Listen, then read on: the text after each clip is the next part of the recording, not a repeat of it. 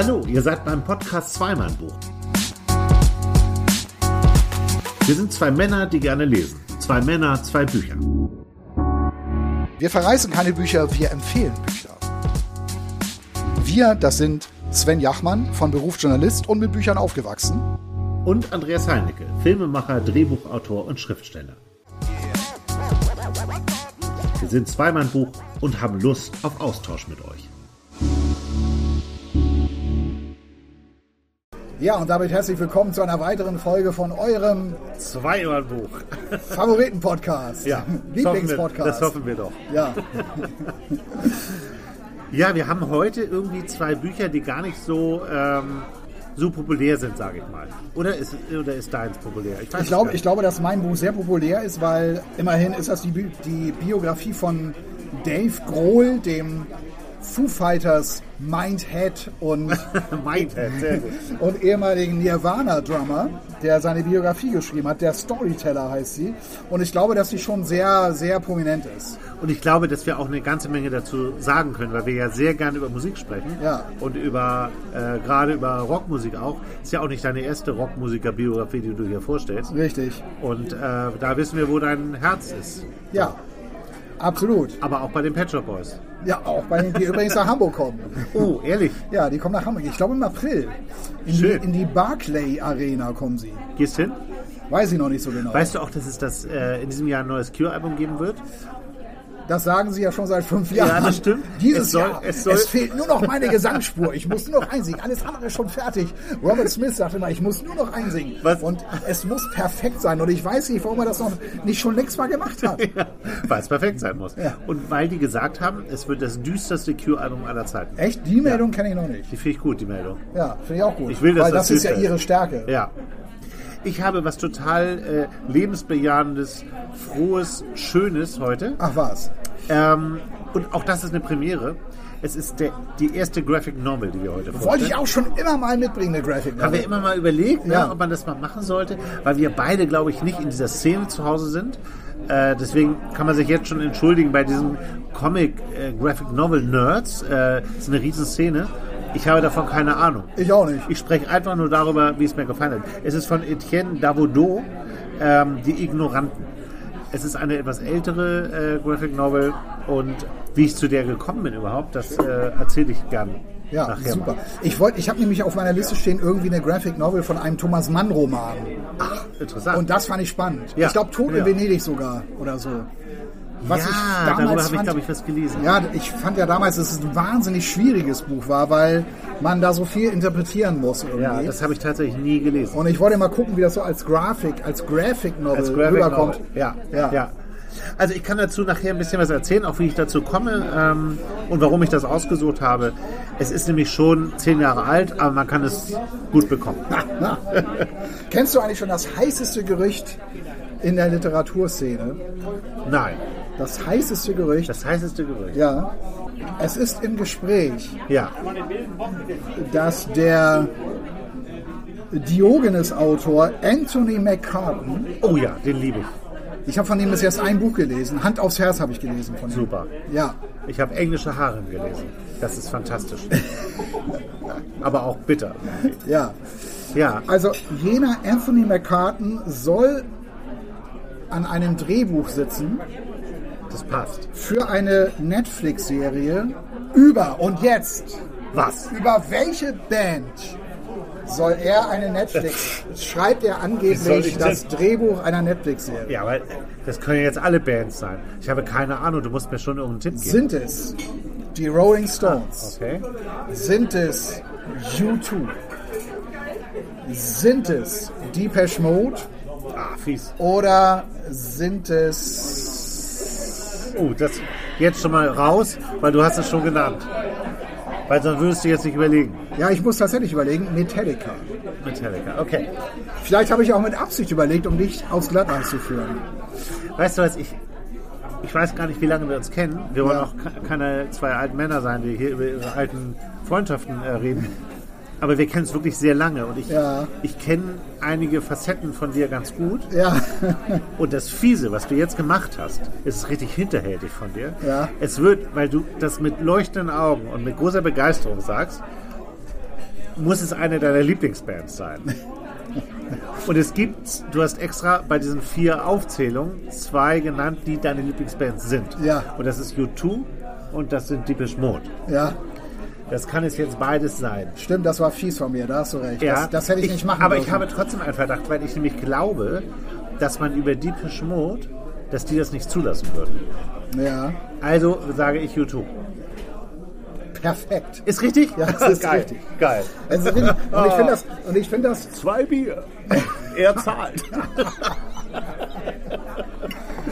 ähm, und ich, ich finde das, ja, wie soll ich sagen? Also, ich wusste zum Beispiel nicht, dass Anthony McCartney auch das Drehbuch geschrieben hat zu Bohemian Rhapsody. Oh. Die Geschichte über Queen. Das wusste ich auch nicht. und den Film finde ich wirklich sensationell. Ich Der auch. ist super. Der ist super. Der ist echt großartig. Der ist super. Ja. Also da gibt es auch so viele geniale Szenen irgendwie. Ja, unglaublich. Und ich wusste nicht, obwohl ich den Abspann von Kinos, äh, von, von Kinofilmen, ich lese den immer sehr genau. Ich auch. Ich ja. bleibe auch sitzen. Ja, ich das auch. ist mir egal, wenn alle Ja, genau. aufstehen. Das Und- ist ignorant. Und mir ist nicht aufgefallen, dass Anthony McCartan da genannt wurde. nee, mir Echt auch nicht. peinlich. Ist mir auch nicht Und deshalb finde ich das so großartig, dass er auch ähm, das Drehbuch zu der Eine U2-Serie. U2-Serie bei Netflix. Wie geil ist Ja, das? und ich habe extra super. noch bei Diogenes nachgefragt. Und sie haben mir geantwortet und haben gesagt, wir können das mit großer Freude bestätigen. Sehr, sehr Ja, gut. ist das nicht toll? Ja. Ja. Und ähm, das passt insofern. Ich habe letzte Woche in München mit äh, Michael Mittermeier gedreht. Ach. Dieser Comedian. Ja. Und der, Der ist ja auch großer U2-Fan. ja, der, der größte überhaupt. Und der ist wirklich gut mit Bono befreundet. Ach was. Ja. Und ähm, der hat mir etwas erzählt, äh, was ich ganz interessant fand. Es gab ja diese große Recherchegeschichte von der Süddeutschen, vom NDR ähm, über die Panama Papers. Ja, wo Bono Vox auch Wo Bono in irgendein so ein ist. ominöses äh, Einkaufszentrum investiert hat Genau, so. genau. Und diese Geschichte Um da, Geld an der Steuer vorbeizubringen. Ja. Irgendwie so, ne? Angeblich. Ja. Und es ist so typisch, dass dir das jetzt einfällt. Und das fällt halt so vielen ein, Ja. weil das so eine negative Schlagzeile ist. Ja, klar. An dieser ganzen Geschichte ist überhaupt nichts dran. Ach krass. Das hat sich als völlige Zeitungsente herausgestellt. Und der Mittermeier hat äh, wohl auch lange mit Bono darüber telefoniert und die haben wohl ein sehr, wirklich ein sehr gutes Verhältnis. Und er hat gesagt, er weiß gar nicht, was er machen soll. Und er weiß auch, dass diese Geschichte nie wieder vom, vom Tableau gefickt werden kann. Ja, und ich finde das so unglaublich, ne? Weil Das- ich meine, wozu bekommen denn, äh, was weiß ich, wer ist das alles, Süddeutsche, NDR, Und, und irgendwie noch. Guck mal, die kriegen doch so ein Paket frei Haus geliefert. Ja, Hier, ja, ja. richtige Daten, werte das mal aus. Und was, was ist denn daran so schwer, diese Daten auszuwerten? Ich weiß, das sind sehr viele Daten. Äh, um richtig zu lesen, hat Bono jetzt irgendwo investiert oder nicht? Ja. Das muss doch in diesen Daten Ja. jetzt schwarz auf weiß drin gestanden haben. Ja. Wie kann das denn dann eine Zeitungsente sein? Ja, Haben die und, das und das ist einfach, gelesen und das ist was? einfach ein, ein, so, ein, so ein Gerücht. Also ich kann ja jetzt auch nur das sagen, was Michael Mittermeier mir erzählt Ja. hat, wiederum, der mit Bono befreundet ist. Das ist ja jetzt auch keine wasserdichte Info, Ja. aber das habe ich so gehört und ich kann, ich, ich finde, man muss manchmal echt aufpassen, was man so Leuten was man denen dann so nachsagt. Das muss wirklich wasserdicht sein. Ja. Und man hat ja auch von dieser ganzen Geschichte nie wieder was gehört. Also hat es sich einfach als nichts rausgestellt. Und dass gerade Bono, der nun wirklich sehr, sehr viel Gutes äh, in seinem Leben schon getan hat, und das ist auch eine dieser faszinierenden Facetten an ihm, wenn ich dieses Wort Gutmensch schon höre, das finde ich furchtbar. Ja. Da, da setzt sich jemand wirklich für wichtige Dinge im Leben ein und dann, und dann äh, wird er Gutmensch, fast schon beschimpft. Das ist ja uncool, wenn man Gutmensch ist. So wie Sting, über den wir hier neulich auch geredet haben. Ja, das Das, stimmt. das, ja. ist, das ist nicht okay. Also ich freue mich da sehr drüber, um das abzuschließen. Oh, Zwei Burger Pulled Pork und einmal die Fritten. ja, gerne. Sollen die einmal so in die Mitte? Oder? die Fritten äh, sind Ja, ja, nur für so Sven. Ich esse ja gar keine Fritten, weil ich auf meine Figur achten muss. Ist klar. Bitte schön. Danke, Dankeschön. Das? So, jetzt müssen wir kurz unterbrechen. Ja, wir müssen jetzt was essen. Bis Ja. gleich. So, wir haben super gegessen. Ja. Und ich wollte eigentlich jetzt nochmal erzählen, wie sehr mich äh, U2 geflasht haben, erzähle ich jetzt aber nicht mehr. Warum denn nicht? Nein, das dauert jetzt alles viel zu lange. Weil wir über andere Bücher reden wollen. Ja, dringend jetzt. Wir, wir müssen da jetzt, wir müssen da jetzt langsam mal einsteigen. Okay. Wenn du meinst, wenn die Marketingzahlen das sagen, dass wir anfangen müssen. Ich habe keine Ahnung, was die Marketingzahlen sagen. Geschmeckt hat das Ja, Ja, gerne. hat sehr gut geschmeckt. Vielen Dank. Da ist eine Karte drunter. Sollen die auch hier bleiben? Oder? Die hat ihr Kollege hier gelassen. Ach so. Ja, ich glaube, die brauchen wir. Ja. Als Inspiration. So, wollen wir mal anfangen? Ja, wo wir schon mal beim Thema Künstler und Rocksänger Ja. sind. Reden wir über Dave, Dave Grohl. Grohl, der Storyteller. Guter Name. Guter Ja, Buchtitel. Ja, weiß ich gar nicht mal so genau, weil ähm, ich finde Storyteller, also ich finde ja kein, kein Begriff ist in letzter Zeit so oft äh, inflationär gebraucht worden wie dieses Storytelling. Naja, Und wenn du dann den Titel wie- Dave, Dave Grohl, der Storyteller, dann denkst du, aha, okay, da werden also Geschichten auf eine völlig neuartige Weise irgendwie erzählt oder was jetzt. ja, man würde eher an Singer-Songwriter denken. Das finde ich schon eher an Bruce Springsteen oder Leonard Cohen oder so. Ja. Das ist schon klar. Aber ähm, Storyteller war ja eine VH1, war ein VH1-Format. Und das war in den 90ern. So lange ist das also schon. Ja, Wahnsinn. Ja, Wahnsinn. ja. Also ich bin nicht dahinter gekommen, warum, er, warum der Titel ausgerechnet der Storyteller jetzt heißen muss, weil da hätten sie, glaube ich, auch andere Titel angeboten. Ist er das überhaupt? Naja, ich finde, natürlich erzählt er in dem Buch jede Menge Geschichten, aber das machen, das hat Bruce Dickinson auch gemacht und das Buch hieß nicht der Storyteller. Oder Rob Halford, den wir ja auch schon besprochen haben, Ja. heißt auch nicht der Storyteller. Also das, das Buch, also die Bücher ähm, sind natürlich immer, das ist natürlich immer dieser Aufbau, das ist auch bei Dave Grohl so, das ist ja immer diese Heldengeschichte vom Nobody zum gefragten Superstar. Liebe ich diese Geschichte. Ich auch. Bin, ich bin da wirklich, ähm, da bin ich frei von, ähm, von Klischee-Denken, weil ich das, weil mich die Anfänge auch immer total interessieren. Mich auch, mich auch. Ich habe dir ja heute auch zum Beispiel ein Buch mitgebracht. Du kannst noch ein bisschen weiter mitstellen. Ähm, ich habe dir heute auch, äh, weil wir ja neulich über Sting so viel geredet haben, hatte ich dir ja auch ein Buch mitgebracht, heute die Sting-Biografie. Ja. Die hört ja da auf, wo äh, Police äh, anfangen, erfolgreich zu sein oder überhaupt die erste Platte machen. Und das ist total Das nenne ich ja auch mal so ein bisschen Verweigerung, ne? Ja, ja, stimmt. Und gerade wenn man weiß, wie der sich auseinandergelebt haben, Sting und Police, Ja. ist es halt besonders lustig, dass er darüber bitte nicht schreibt. Ja, genau, genau. Und, und so, so ähnlich ist es bei Dave Grohl auch. Das war jedenfalls so mein Gefühl. Ich würde auch gleich mal mit dem Nirvana-Kapitel anfangen, weil ich glaube, das Erzähl. erwarten jetzt so die meisten. Ja. Ne? Erstmal so, ach ja, genau, Ja. das war doch der, der war doch bei Nirvana, das muss ja voll der Wahnsinn gewesen sein und so weiter. Ja. Und da will man doch jetzt natürlich wissen, wie war denn das so? Ja, genau. Und ähm, ich habe dann in einem der, der Interviews, ich habe viel YouTube auch wieder geguckt und ähm, Dave Grohl hat dazu viele Interviews gegeben und hat immer wieder erzählt, dieses Nirvana-Kapitel hat er als letztes geschrieben. Weil er genau wusste, was da so von ihm erwartet wird und ähm, er hat sich erstmal so auf die anderen Sachen konzentriert und dieses Nirvana-Kapitel dann als letztes. Ähm, und ich dachte so, als ich das Kapitel gelesen hatte, dachte ich so, no, schon ein bisschen Verweigerung auch drin gewesen jetzt. Ne? Also so diese Erwartungen und so. Ähm, natürlich hat er viel erzählt, auch viel Insidermäßiges. Also er hat mit Kurt Cobain ja in einer Wohnung gewohnt. Ach, so eng waren die, ja? Ja, also, ähm, also er, er, er kam ja zu Nirvana, weil Nirvana einen Drummer sucht. Ja. Und irgendeiner von Dave Grohls Freunden sagte zu ihm, äh, sag mal, kennst du eigentlich Nirvana?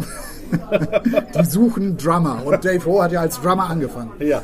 Ähm, und er war dann, er hatte ja vorher eine andere Band, äh, äh, mit der er schon, das war für ihn ein Riesenschritt, zu dieser Band zu gehen. Da hat er dann aufgehört, weil das alles irgendwie in der Sackgasse war, völlig, völlig verfahren. Ja. Ähm, und dann hat er eben halt mit, ähm, nachher dann mit Kurt Cobain auch telefoniert und dann hieß es so, ja, hm, äh, wir müssen mal gucken. Ähm, eigentlich haben wir da schon jemanden, aber wir melden uns dann nochmal. Und dann hat Dave Grohl wieder angerufen und er so, ja, äh, kommt vorbei. Und dann ist er da und dann haben sie schnell festgestellt, dass das alles gut passt.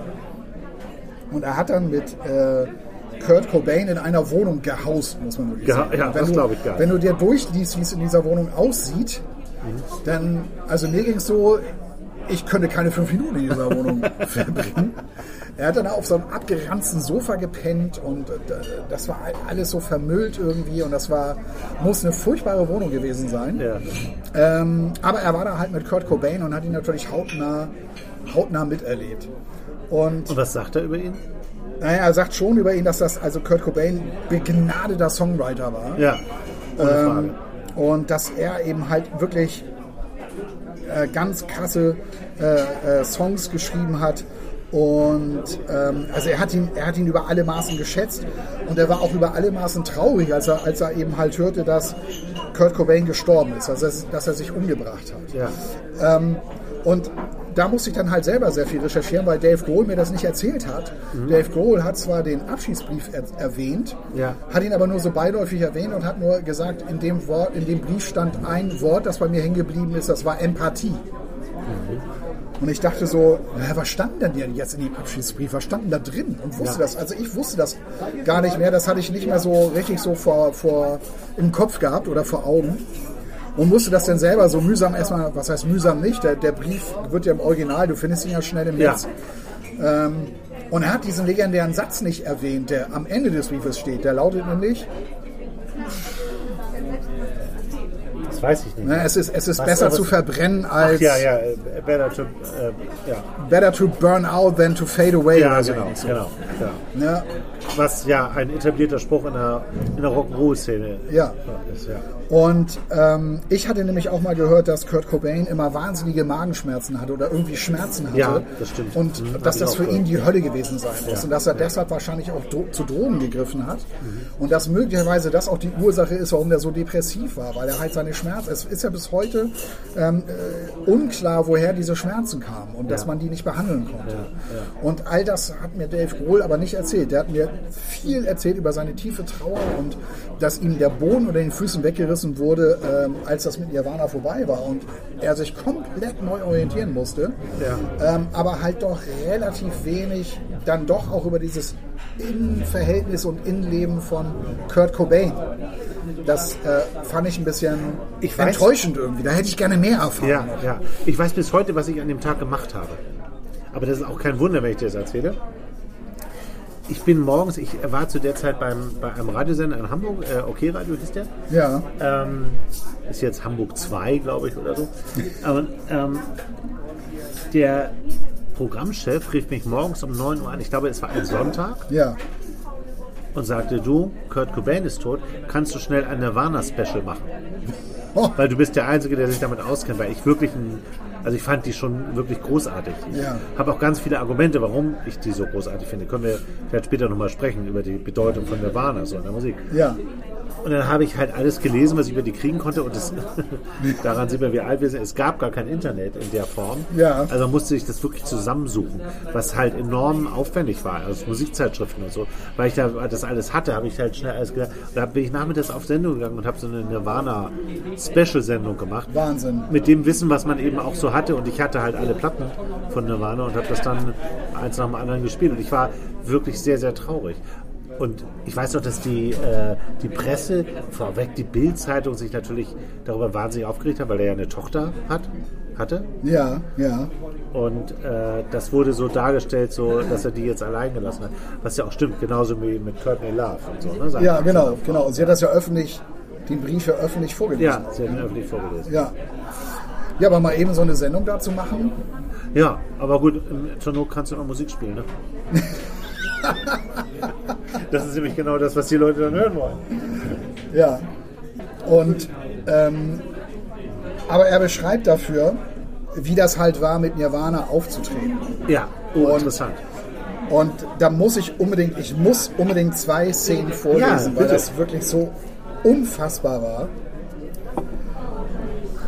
Er beschreibt dann eben halt äh, natürlich auch die, wie sie Smells Like Teen Spirit gesungen haben und produziert haben und das alles. Und ähm, er da schon, schon merkte, dass das echt ein besonderer Song war. Ja, absolut. Und dann beschreibt er halt den Moment, wo sie den zum ersten Mal live gespielt haben. Ja. Das ist interessant. Der Song war im Verlauf des Winters in unserer Scheune in Takuma entstanden. Kurt trat, an, trat ans Mikro und sagte, dieser Song heißt Smells Like Teen Spirit. Schweigen. Dann fing er mit dem Riff an und als Chris und ich einstiegen, explodierte der Raum in tausend Stücke. Körper überschlugen sich, jeder warf sich auf jeden, vor uns ein einziges Meer aus Jeans und verschwitzten Flanell.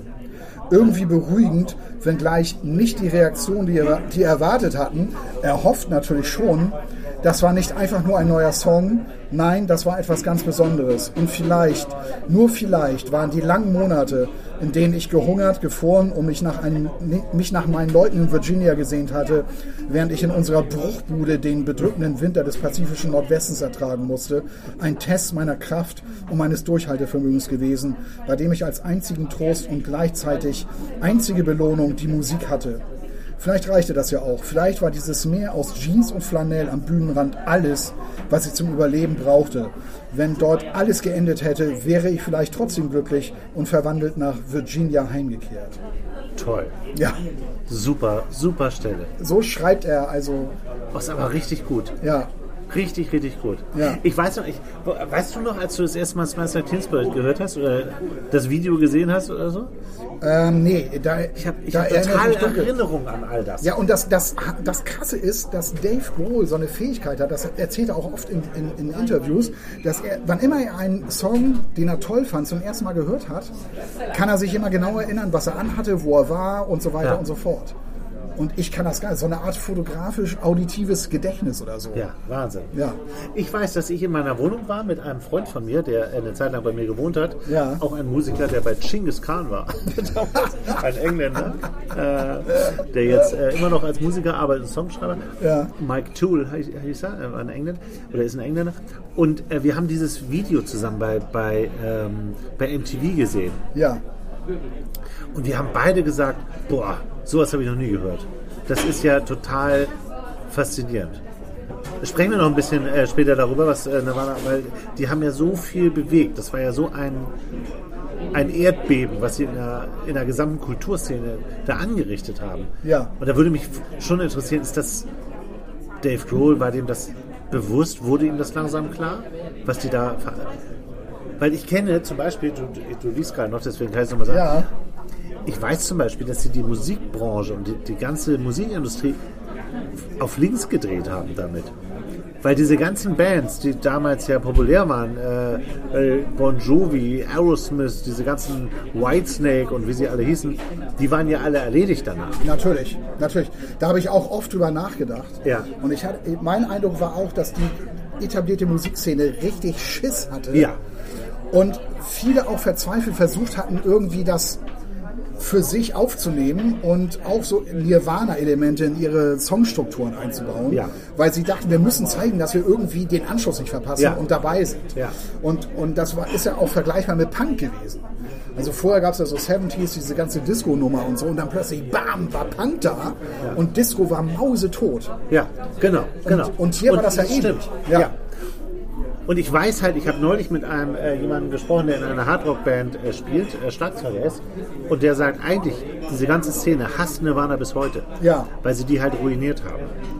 Und dazu kommt auch, ich habe äh, mitgebracht, weil ich ja wusste, dass du dieses Buch machst, ich habe äh, die Kurt Cobain Tagebücher äh, mitgebracht. Das war auch ein Buch, das ist auch schon, äh, schon älter. Und da wird auch klar, diese Haltung von Kurt Cobain damals, wo der auch, auch dann so, so gesagt hat, wollen wir noch ein Bier? Ja, aber kein großes, glaube ich. Nee, kleines. Oder doch ein großes. Sitzen hier noch ein bisschen. Ach komm, scheiß drauf. Wir nehmen doch ein egal. großes. Wir reden über Rock'n'Roll hier. Ja. Sehr schön. ähm, äh, ja, aber was ja auch, äh, was äh, klar wird in diesen Tagebüchern ist, dass die ja auch die, die, die Stellung der Frau total verändert haben damit. Das waren nicht mehr diese sich regelnden, vollbusigen, halbnackten auf Autos wie in Whitesnake-Videos, Ja, ja, sondern die genau. hatten plötzlich eine Haltung. Das waren zwar Cheerleader in diesem, äh, aber die hatten plötzlich, sind die aufgestanden und haben eine Bedeutung gehabt. Und das ist so viel, was, was Nirvana so angerichtet haben. Müssen wir gleich nochmal weiter drüber Ja. reden. Ich wollte unbedingt ja nochmal noch mal eine weitere Stellung vor, äh, Stelle vorlesen, weil, weil das, weil das äh, wirklich, weil ich das wirklich krass fand. Da bin ich aber gespannt. Das Problem war, dass sie Nirvana war ja, waren ja schon relativ erfolgreich. Mir ist es unerklärlich, warum die ständig in zu kleinen Locations aufgetreten sind. Ähm, übrigens auch nochmal auch noch so eine Info, die ich danach so hatte. Die Plattenfirma, ich glaube, ich glaube, das waren Geffen Records, waren es, glaube ich, Ja, Universal dann, ja. äh, haben gesagt, ähm, Nirvana 6000 Exemplare reicht. So, in England irgendwie, ne? Sitz in England, 6000 Exemplare reicht. Und irgendwo steht hier drin, äh, oder habe ich gelesen, oder es steht hier, äh, kann auch hier drin stehen, wir haben 300.000 Platten pro Woche verkauft. Das ist Wahnsinn. Und ähm, also ständig in diesen zu kleinen Locations, ständig war es da drin zu heiß, es war verschwitzt, es war die Hölle. Und so beschreibt Dave Grohl das, der da hinten an seinem Schlagzeug sitzt und sich ja auch komplett verausgabt hat. Das Publikum ging völlig ab und seine psychotische, rohe Energie nahm von Minute zu Minute zu. Als wir bei School angelangt waren, dem sechsten Song des Sets, schwappten die Zuschauerwellen so gefährlich auf die Bühne, dass Kurt gar nicht mehr singen konnte, ohne das Mikro ins Gesicht zu kriegen und potenziell alle Zähne zu verlieren. Ich spürte, wie sauer er war und wusste gleichzeitig nur zu gut, was passierte, wenn Kurt sauer wurde. Irgendetwas würde zu Bruch gehen. Ob das jetzt seine Gitarre, sein Amp oder mein Schlagzeug war, ich wusste, dass das kam. Der Countdown lief.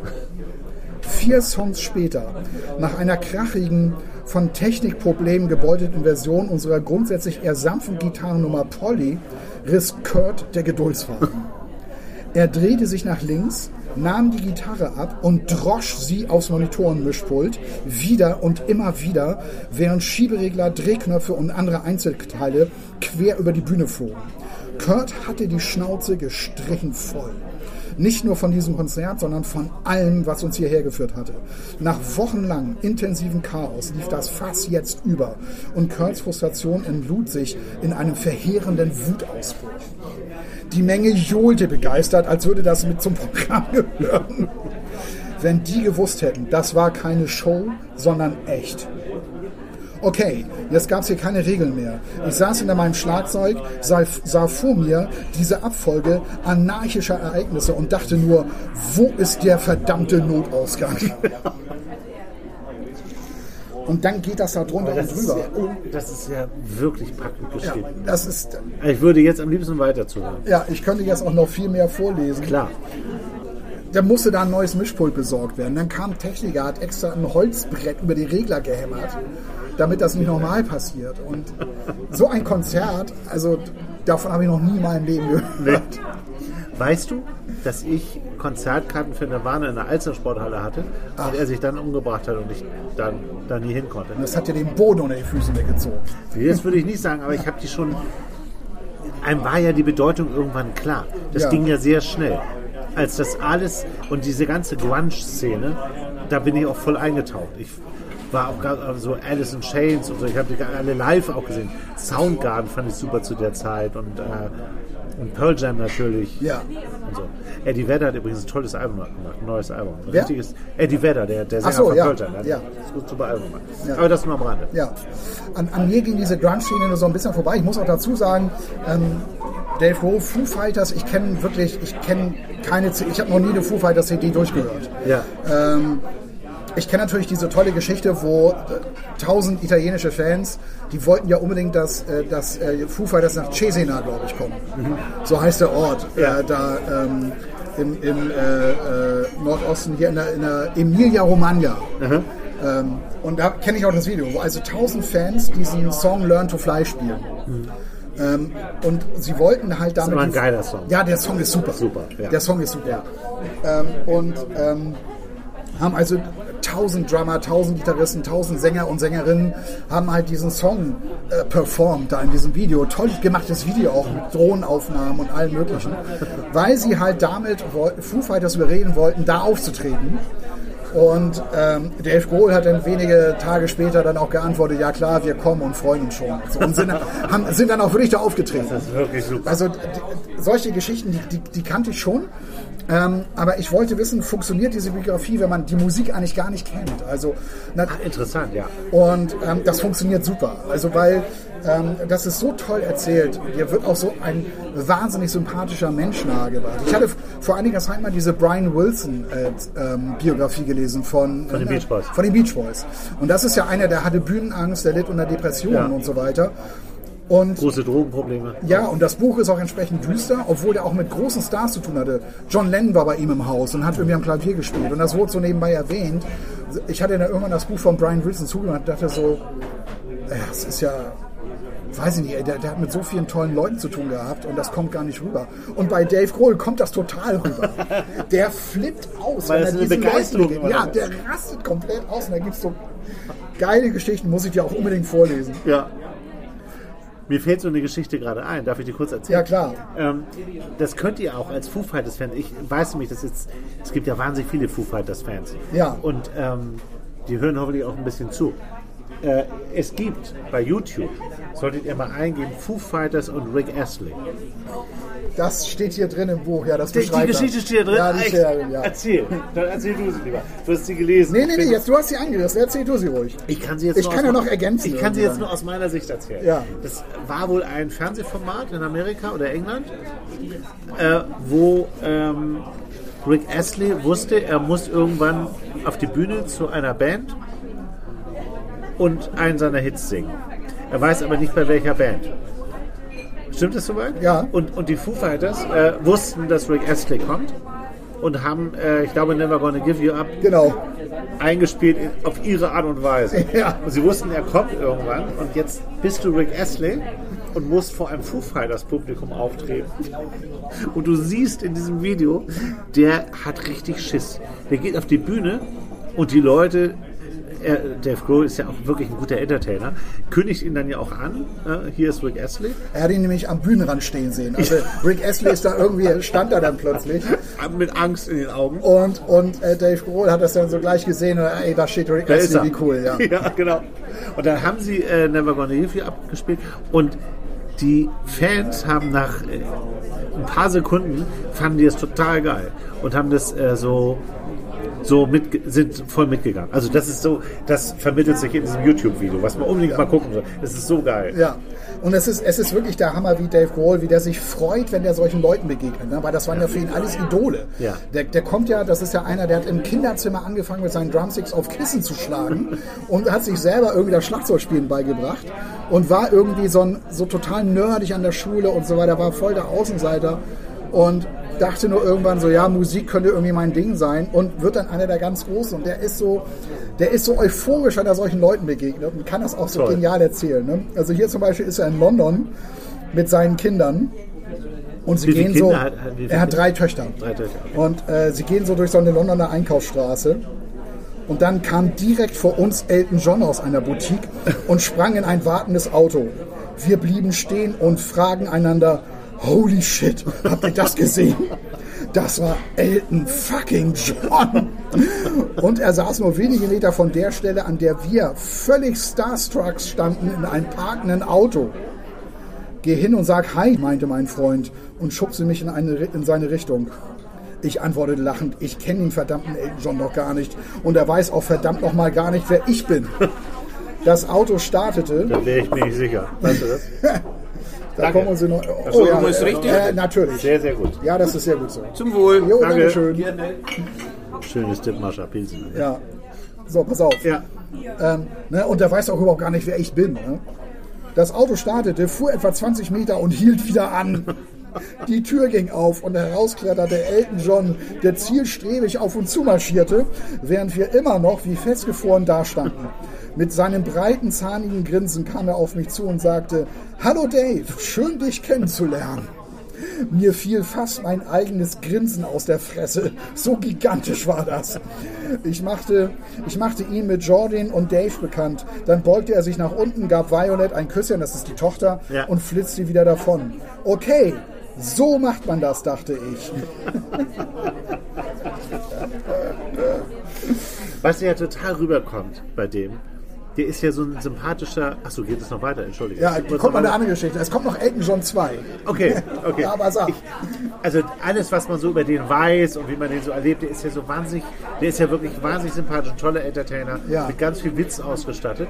Das scheint ja alles rüberzukommen. Ja, total. Total. Er schreibt dann noch ähm, äh, an einem, an einem äh, äh, Bandprojekt, wo er beteiligt war. Jahre später hatte ich Gelegenheit, Schlagzeug bei einer Nummer für das Album Like Clockwork der Queens of the Stone Age zu spielen, an der auch Elton beteiligt war. Der lärmige Song Fairweather Friends hatte eine unkonventionelle mehrteilige Struktur, die wir vor seinem Eintreffen intensiv geprobt hatten. Bei den Queens spielte im Studio die ganze Band gemeinsam direkt aufs Tape. Also musste man das Ding drauf haben, um von Anfang bis Ende alles richtig zu machen. Elton kam Hier ist auch Musik. ja. Elton kam gerade von einer Aufnahmesession mit Engelbert Humperdinck, ohne Scheiß, und fragte, okay Jungs, was ist? Habt ihr eine Ballade für mich? Was ist denn das jetzt? Ist das jetzt hier so laut mit der Musik? Das ist viel zu laut.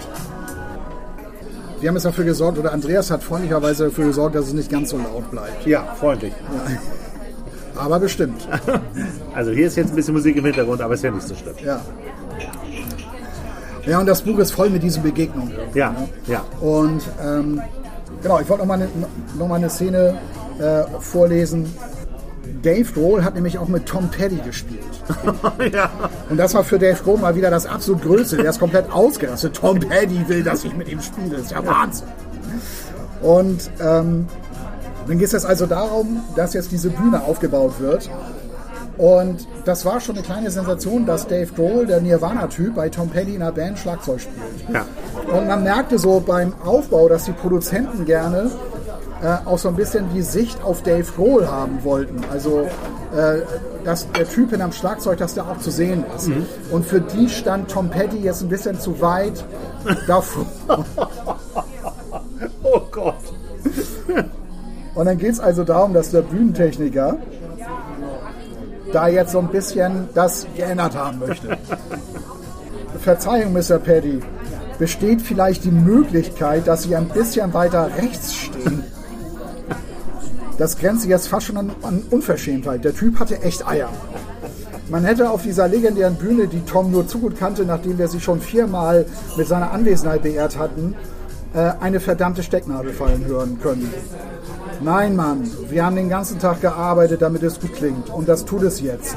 Wenn hier irgendwas verändert wird, ist alles wieder am Arsch, sagt Tom Petty ne, zu dem Bühnentechniker. Der Bühnenregisseur flehte und bettelte, bis Tom irgendwann die Hände hob und resigniert sagte, okay. Aber ich sage Ihnen, dann ist alles im Arsch.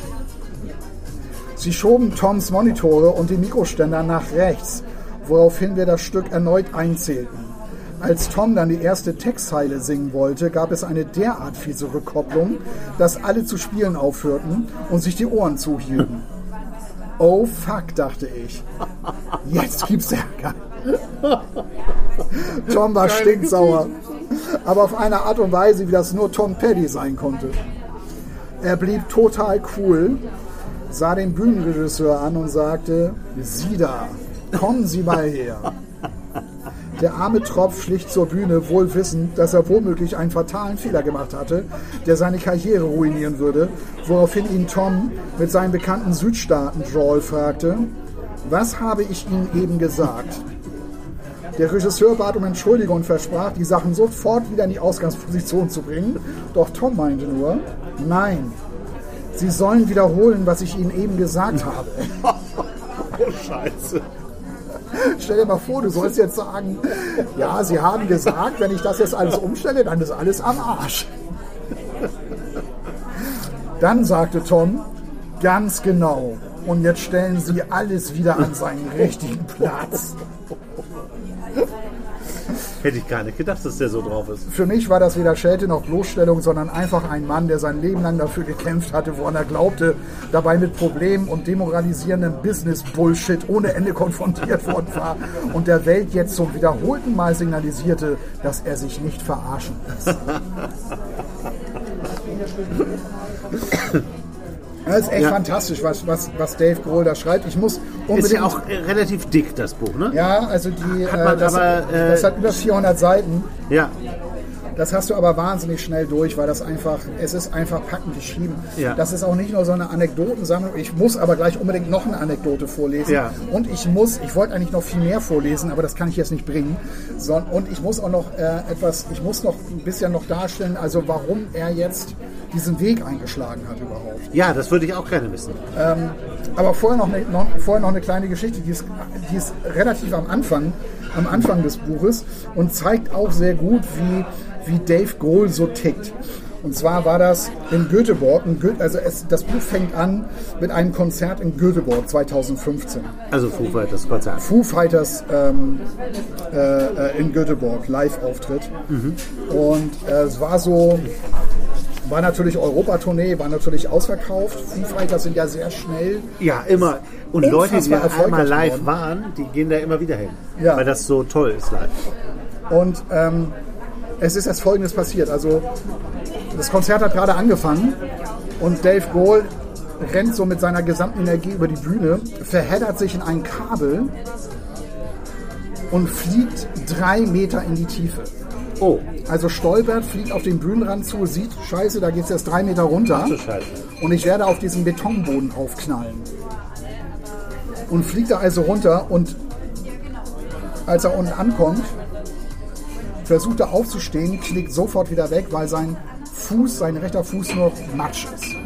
Er teilt sich dann, er teilt das dann auch über Mikrofon mit, lässt sich Mikro geben und so, ey, mir ist gerade was passiert und ich glaube, das ist echt, das ist echt ähm, heftig jetzt gerade. Totenstille im Stadion und ähm, dann kommt ein Arzt zu ihm und stellt also fest, ne, also ähm, ihr Bein ist vermutlich auch gebrochen, auf jeden Fall ist ihr Knöchel ausgekugelt und sämtliche Bänder sind gerissen. Und Dave Grohl will auf keinen Fall dieses Konzert abbrechen, weil er sagt, ey, da sind jetzt tausend Leute überglücklich gekommen. Die wollten hier ein super Konzert sehen und ich werde mich hier nicht aus dem Stadion tragen lassen. Ich ziehe das hier durch. Krass. Und er liegt also da unten mit dem Arzt zusammen, das ist ein Schwede, der heißt Johann. Dann geht das so weiter. Ich drehte mich zu Johann, der vorsichtig meinen Fuß in der richtigen Position hielt und fragte, hey, kann ich nicht auf die Bühne und das Konzert im Sitzen fertig spielen? Dafür bräuchten Sie eine Schiene, antwortete er. Ich wollte wissen, ob er denn eine dabei hätte und erklärte mich auf, dass wir ins Krankenhaus müssten, um eine anlegen zu lassen und, und erst dann wieder herkommen könnten. Wie weit ist das Krankenhaus von hier? fragte ich barsch. 30 Minuten, erwiderte er. Fuck that, dachte ich. Um nichts in der Welt würde ich das Stadion verlassen, ohne diesen Leuten hier zu geben, wofür sie bezahlt hatten. Wie wäre es damit, sagte ich. Sie fahren ins Krankenhaus und besorgen eine Schiene. Ich setze mich hin und spiele und wenn Sie zurückkommen, legen wir sie an.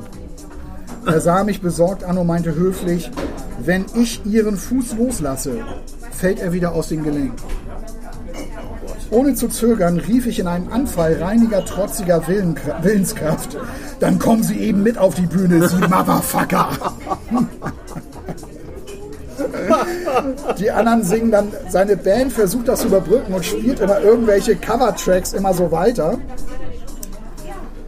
Dann äh, gehen sie zusammen auf die Bühne.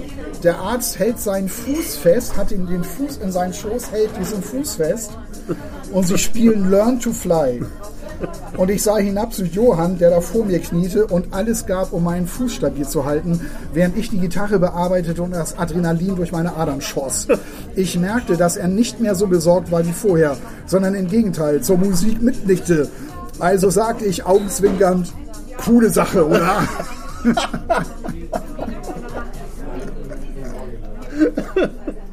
Das ist echt so sensationell, wie der erzählt. Sensationell. Das ist echt super.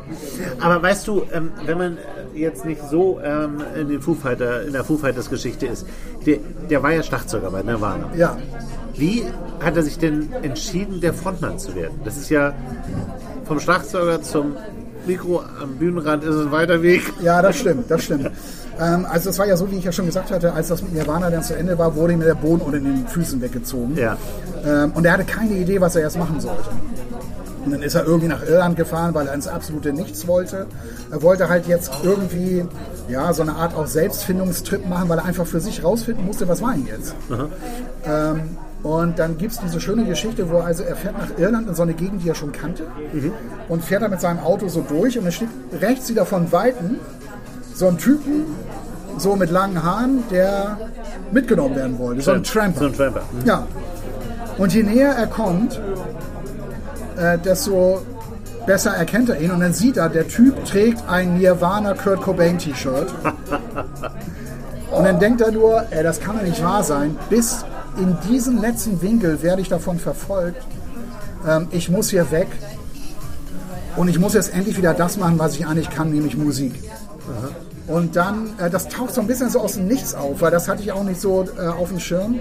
dass er mehr oder weniger so Multi-Instrumentalist ist. Also ähm, er, er beschreibt dann, wie er in so ein Studio geht, wie er so eigene Songs schreibt, wie er sie auf ganz billige Art und Weise selber aufnimmt. Er spielt Bass, er spielt Gitarre, er spielt Schlagzeug und spielt seinen Gesang ein.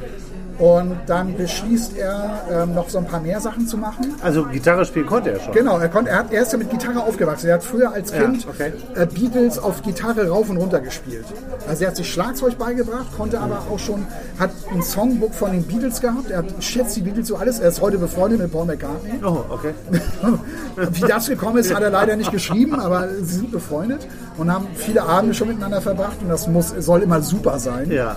Und er hat das also alles so eingespielt und hat das perfektioniert und hat dann irgendwann beschlossen, das professionell zu produzieren, davon Kassetten produzieren zu lassen.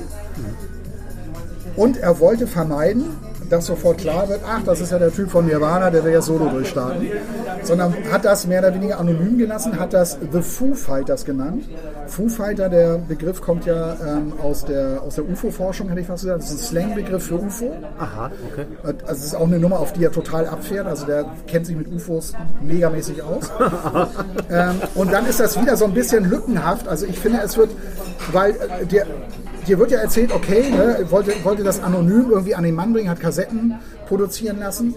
Und plötzlich gab es halt die Foo Fighters und die waren ganz groß. Also das hat er irgendwie, da hätte er noch ein bisschen mehr erzählen müssen, finde ich. Aber so kam das.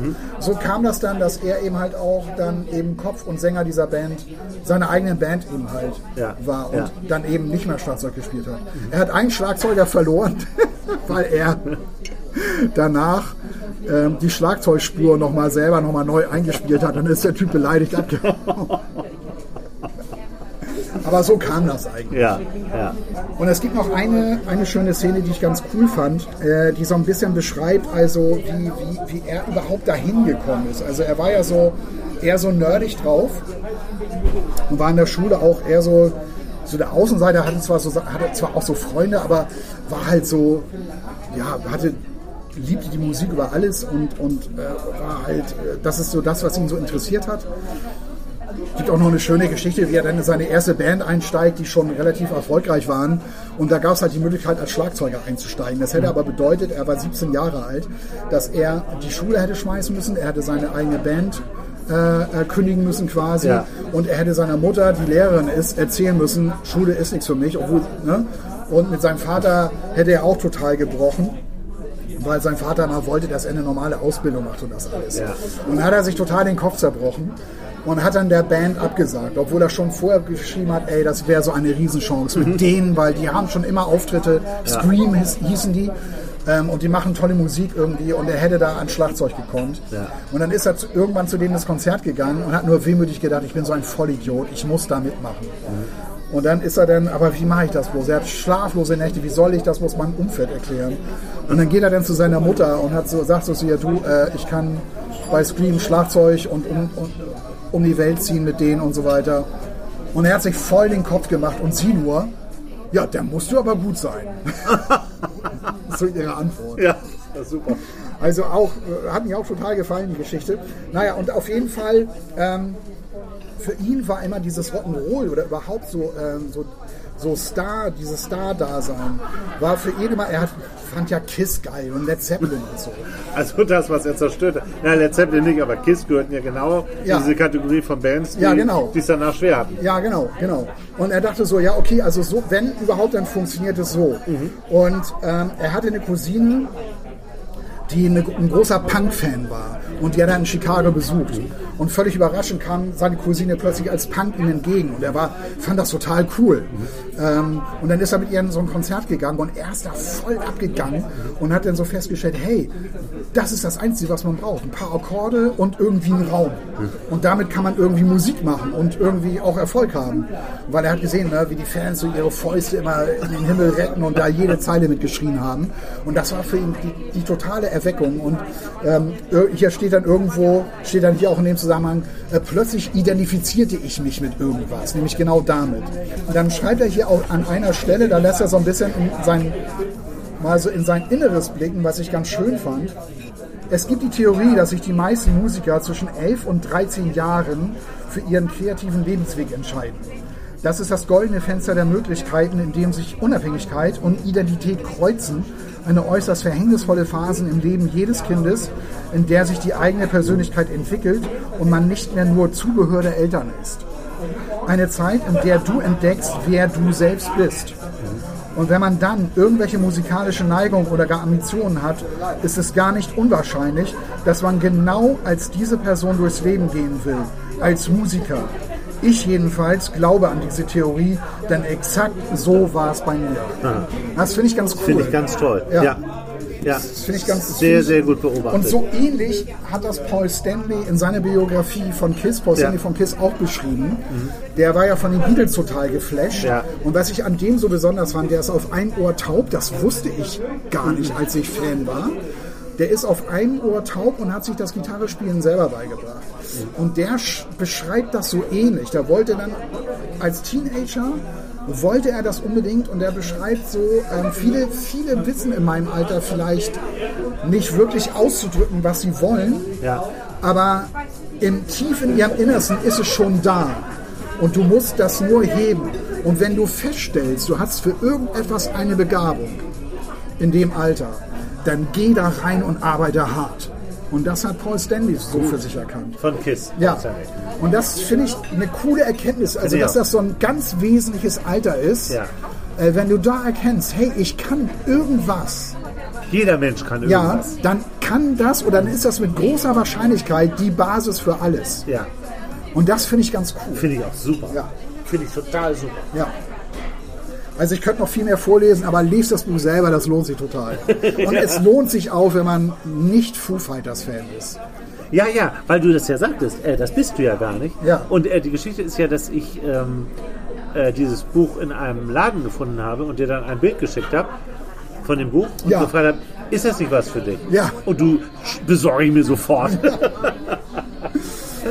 toll. Aber das ist echt so faszinierend zu lesen, auch Nirvana, wie die also mit einem Song die ganze Welt, die ganze Musikwelt verändert Ja, haben. ja. Das ist auch ähm, für mich eine totale Faszination. Ja. Und äh, Nirvana spielt ja heute immer noch eine Riesenrolle. Also nicht nur die T-Shirts, das ist auch so eine Sache, dass es diese T-Shirts bei H&M gab von Nirvana. Oh, furchtbar. Furchtbar. Oder, oder Ramones und so. Ja. Da, da würde ich äh, wirklich mal eins dieser kleinen Mädels gerne fragen, auf der Straße, nenn mir mal drei Ramones-Songs. Ja, genau. genau. Die wissen überhaupt nicht, was das ist. Ja. Ich will jetzt auch nicht wie so ein alter Oberkling, weil ich damit aufgewachsen bin, aber man muss doch ein bisschen, das ist, für mich ist das ein Zeichen von einer Haltung, Ja. wenn ich so ein T-Shirt anhabe. Ja, ja. Das, das sagt ja was aber, aus. aber die Frage ist nur, ähm, Oder das äh, Cover von The Clash, dieses geile London Calling. ja genau, genau. Aber die Frage bei Nirvana ist auch, oder Kurt Cobain auch, ähm, auch diese, diese Musik, diese Tracks, vor allem natürlich ähm, Das. Smells Like Teen Spirit, was ja am Ende, Kurt Cobain hat sich ja geweigert, am Ende das zu spielen. Ähm, Dave Grohl schreibt auch hier, da waren sie in München, ähm, das war so kurz vor Kurt Cobains Tod. Sie haben es nicht gespielt, weil Kurt Cobain da keinen Bock mehr drauf hatte. Aber das hat ja so viel bewegt. Also, was haben die eigentlich abgeholt bei den Jugendlichen? Was war das? Was für ein Lebensgefühl haben sie da? Ich glaube, ja, ich glaube, dass ähm, das vor allem ein Lebensgefühl war von, ähm, da kommt was Neues und wir sind dabei. Das ist, ist ja auch dieses Typische, was du gesagt hast, zwischen 11 und 13. Das ist aber auch mit 14 und 15 noch so. Äh, damals gab es dann Hip-Hop und damit, die, Eltern müssen irgendwann mal aufschreien und sagen, um Gottes Willen, das ist ja keine Musik. Und genau das ist passiert. Die wollten nicht Aerosmith und Bon Jovi und, und alles ewig hören, weil das die Eltern schon gehört haben. Ja. Die wollten sich abgrenzen. Und das war ein so radikaler Schlag von Nirvana, was sie da gemacht haben. Und diese gesamte Haltung auch. Vorher, wir, wir kommen aus so einer, also das war eine Zeit, wo die 80er Jahre, da ging es viel Kohle, äh, Segelschiffe, George Michael, teure Autos Ja. und all das. Spandau Ballet. Spandau Ballet, genau. Alles war immer irgendwie so auf Hochglanz poliert. Ja. Oder eben so dieser Hardrock, was ja auch Quatsch war. Die Texte waren Schlagertexte. Und das war alles, es klang alles gleich. Das waren immer durch die Bank gute Musiker, ne? Und das waren auch immer so Schönlinge so. Genau. Und plötzlich, das war alles anders. Und das ist klar, dass Menschen sich damit identifizieren können. Da haben sie diese Flanellhemden alle gehabt. Ja, genau. Die haben halt nichts gekostet. Ja. Und all das. Und das war eine andere. Diese ausgelatschten Schatz Genau, und das so. war wie Punks, das war eine Außen, das, das, das war eine, eine neue Haltung gegenüber der Gesellschaft. Und das haben die total vermittelt. Und deswegen waren die auch so genial. ja, das war eine, eine einzige Explosion. Ja, ja, ja. Und das ist spannend. Auch dieses äh, Tagebuch, was ich mitgebracht habe, von äh, Kurt Cobain, auch ein bisschen älter, ist damals bei Kiwi erschienen. Ähm, ist toll. Ich habe jetzt nach so langer Zeit einmal wieder reingeguckt. Das sind halt die Original-Tagebücher. Man sieht die auch immer, die Originaltexte dazu. Und äh, rechts daneben steht dann der, der deutsche Text jeweils. Der hat ja auch ganz viel gezeichnet. Das kann man hier alles drin sehen. Also ergänzende Literatur zu deinem wäre, wären die Kurt Cobain Tagebücher Ja, ja. wo Dave Grohl, ich habe also ein bisschen durchgeguckt, kaum vorkommt. Also es ist viel mehr so, es geht auch gar nicht so wahnsinnig viel um die Band, es geht sehr um, um die Haltung der Welt gegenüber von ihm. Ja. Und, und seine persönlichen, seine persönlichen Probleme. Und da war eine ganze Menge. Ja, ja. Ja, für Dave Grohl war das natürlich super. Er, er war ja nur in Anführungsstrichen der Schlagzeuger. Ja. Und er sagt auch, er konnte danach irgendwie in der Öffentlichkeit rumlaufen. Keine Sau hat ihn erkannt. Und das war so für Ja. ihn so, für ihn so das, das, das natürlich der große Vorteil. Er erzählt dann auch, wie er, zum, wie er dann seine erste Kreditkarte bekommen hat von der Plattenfirma und dass da wahnsinnig viel Geld drauf war. Und Dave Grohl ist dann irgendwann losgezogen, hat sich mit einer Maklerin zusammengetan und so, ja, ich brauche ein Haus mit 150 Hektar Grundstück und so weiter. Und die haben alle gedacht, hat der in einer Marmel 150 Hektar? und das hat Dave Grohl dann irgendwann selber begriffen und dachte nur so, oh Gott. Das ist aber, dass der so normal geblieben ist, ne? auf so eine Art und Weise. Ist, Ja. Finde ich, schon- Ja. ich schon super an dem. Ja. Also äh, bei Monty Python würde es jetzt heißen, and now something completely different. Ja, der mal los. Es ist wirklich ein, äh, ein großer Bruch. Und äh, man fragt sich natürlich, warum stellen wir hier in unserem Bücherpodcast äh, ein, eine Graphic Novel vor und dann dazu noch, das finde ich noch okay, aber eine, die äh, zehn Jahre alt ist. Ist das Carlsen, ist das nicht der Verlag, wo Tim und Struppi äh, erschienen Genau. sind? Ja, da sind wir schon beim Thema. Genau. Äh, Also die Geschichte, wie ich zu diesem Buch komme, die muss ich mal kurz erzählen. Äh, ein sehr guter Freund von mir, äh, der heißt Paul. Ja, er hat eine gewisse Liebe für Graphic Novels. Und äh, ich hatte da überhaupt keinen Bezug für, zu. Und er hat mir irgendwann diese Graphic Novel gegeben und er meinte, das könnte was für dich sein. Lies doch mal, vielleicht findest du es gut. Und äh, ich habe das dann mit in Urlaub genommen. Ich bin überraschenderweise in die Provence gefahren. Es geht um Wein in diesem Buch Ja. und habe das gelesen und dachte, ja, so eine Graphic Novel, die hast du ja auch schnell durch. Aber so ist das nicht. Das ist, als wenn, ist du, ziemlich dick, das als, wenn du, als wenn du ein Buch liest. Ja. Also das ist jetzt nicht schneller gelesen als das. Und ich muss sagen, dass ich die Idee von vornherein total gut fand. Ich habe das dann gelesen damals, äh, das ist etwa sieben, acht Jahre her. Und ich war jetzt wieder in der Provence, weil ich ja gerade für mein neues Buch recherchiere. Und da geht es auch um Wein in meinem Buch. Deswegen lese ich gerade ganz viele Bücher über Wein Ja. und war in einem, äh, in einem Weingut, in so einem, das war so ein Hochglanzweingut. Eigentlich genau das, was man eben nicht will. Ja. Und die haben auch Weinbücher verkauft. Und da lag dieses Buch wieder von Etienne Dorvaudou, ich hoffe, den spricht man so aus. ähm, das lag da von ihm. Ja. Äh, auf Französisch natürlich, weil das äh, Original natürlich auf Französisch erstmal erschienen. Und dieses ähm, Buch gilt, wurde 2012 in Frankreich zum Weinbuch des Jahres gewählt. Ach ja. Und da dachte ich, das ist ja interessant, weil ich gerade sehr viel darüber recherchiere. Und die Idee zu diesem Buch ähm, ist relativ einfach. Dieser Etienne Davoudou, der ist äh, 65 geboren, ähm, hat äh, ein Studium gemacht für bildende Künste, hat dann ein eigenes Studio aufgebaut, wo dann so andere Graphic Novel Zeichner gemalt haben. Er hat Sachen veröffentlicht. Oft war das auch sehr sozialkritisch, was er gemacht hat. Und das sind nicht, ähm, ich weiß nicht, wann hast du dein letztes Comic gelesen? Und was war das vor allem? Oh, wenn ich das wüsste. Zu Comics habe ich ein ganz besonderes Verhältnis. Ne? Erzähl. Ja, äh, da gibt es eigentlich zwei Geschichten. Eine ist kriminell, eine äh, eher weniger. Also es fing damit an, also ich war als Kleinkind, äh, ich weiß gar nicht, wie alt ich da war, sieben, acht oder so, waren wir bei meinem, bei meinem Onkel und der hatte einen Bekannten und der sagte irgendwann so zu mir, ähm, oh, komm mal mit, ich will dir mal was, ich will dir mal was äh, zeigen oder was schenken. Und dann sind wir zu seinem Auto gegangen, dann hat er, hat er, die, hat er den Kofferraum aufgemacht und der Kofferraum war voll mit Comics. Und er meinte, die kannst du alle haben. Und ich war total geflasht und dachte so, ja, das gibt's doch gar nicht. Und da waren so geile Comics dabei. So Kai Falke, das war so ein, so ein Comic über so einen Profifußballer, der in Barcelona war oder Ja, so. Oder ja. äh, dann gab es auch noch Comics über 24-Stunden-Rennen von Le Mans. Total super geniale, völlig Aber gar nicht äh, lustig, klamaukig, sondern Nee, so äh, ganz, so ganz unbekannte Comics, die, von denen hatte ich noch nie in meinem Leben gehört. So Ja. Donald Duck und das alles kannte ich natürlich, aber das kannte ich gar nicht. Und da habe ich dann eine Riesensammlung mitnehmen können, habe das alles gelesen. Ähm, und die zweite Geschichte ist... Aber dann hast du ja, dann, dann kennst du dich ja, also hast du ja viele Comics ja, das ist aber lange her. Also ich bin Ja. natürlich jetzt überhaupt nicht mehr up to date. Und die zweite Geschichte ist ein bisschen kriminell. Ähm, bei uns in der Nähe, wo wir gewohnt haben, gab es ein Industrie Industriegebiet und da wurden äh, alte Comics, alte Zeitschriften und so weiter, ähm, das wurde in so einem großen Container entsorgt. Also das Ja. wurde da einfach so reingekippt. Aus dem Verlagsinneren kam so ein Schlauch und dann fiel das ja immer so rein in diesen Container. Furchtbar. Ja. Und der war offen. Und dann sind wir dann auf das Gelände rauf, man konnte da ohne Probleme rauf, Ja. lungerten um diesen Container rum, sind dann da mal so hochgeklettert, sind in den Container reingesprungen und haben das nach Comics durchsucht und sind dann immer mit mörderisch vielen Comics dann da wieder raus. Ich wurde nie erwischt. Die meisten meiner Freunde wurden erwischt. Dann ging plötzlich die, so, ein- so, ein- so, ein Roll, so, ein- so ein rollendes so ein Tor, Rolltor auf. so ein Rolltor auf, so, so mit so lautem Krach. Da stand so ein Typ und da meinte dann mit reinkommen. Und ich weiß nie, was da drin passiert ist. Keine Ahnung. Jedenfalls kamen die dann irgendwann wieder raus ähm, und haben aber nie gesagt, was mit denen so passiert ist. Also ich glaube, das, Das ist ja furchtbar. im Nachhinein ist das, glaube ich, echt so ein bisschen, äh, wie soll ich sagen? Fies, das ist der Anfang von einem sehr fiesen Krimi. Ja, genau, genau. Ach du Und Schande. dann die Also Stadt. du bist da nie reingegangen, hinter Nein, dem ich, Rolltor. ich bin da, ich, genau, mir ist das zum Glück nie passiert.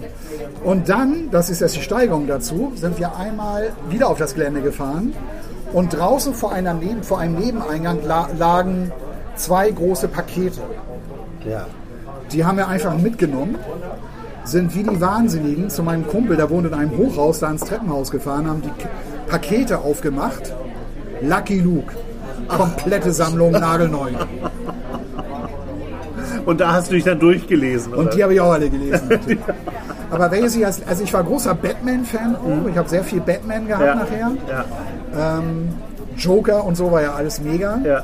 Aber das ist halt Old-Style-Comic jetzt. Ne?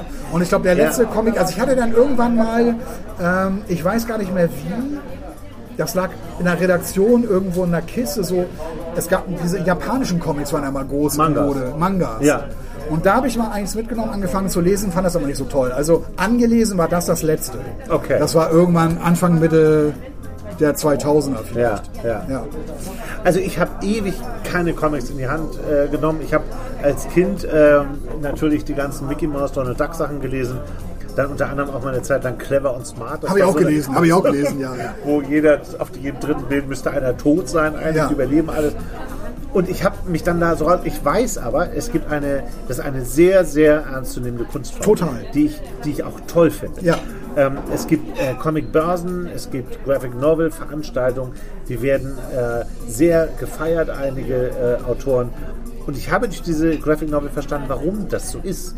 Ähm, weil das ist eine Kunstform, die wir als ständige Bücherleser gar nicht so kennen.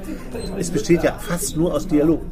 Ja, Ne? Es gibt immer kurze Texte oben, oben links. genau, ja, ja, genau. genau. Aber im Grunde sind es immer äh, Dialoge. Das fand ich total spannend, mal sowas zu lesen. Und dazu die Zeichnung. Und dieser Etienne Davoudou ist ein, ein ganz, ganz toller Zeichner. Das, dieses gesamte äh, Comic oder diese gesamte, gesamte Graphic Novel ist schwarz-weiß.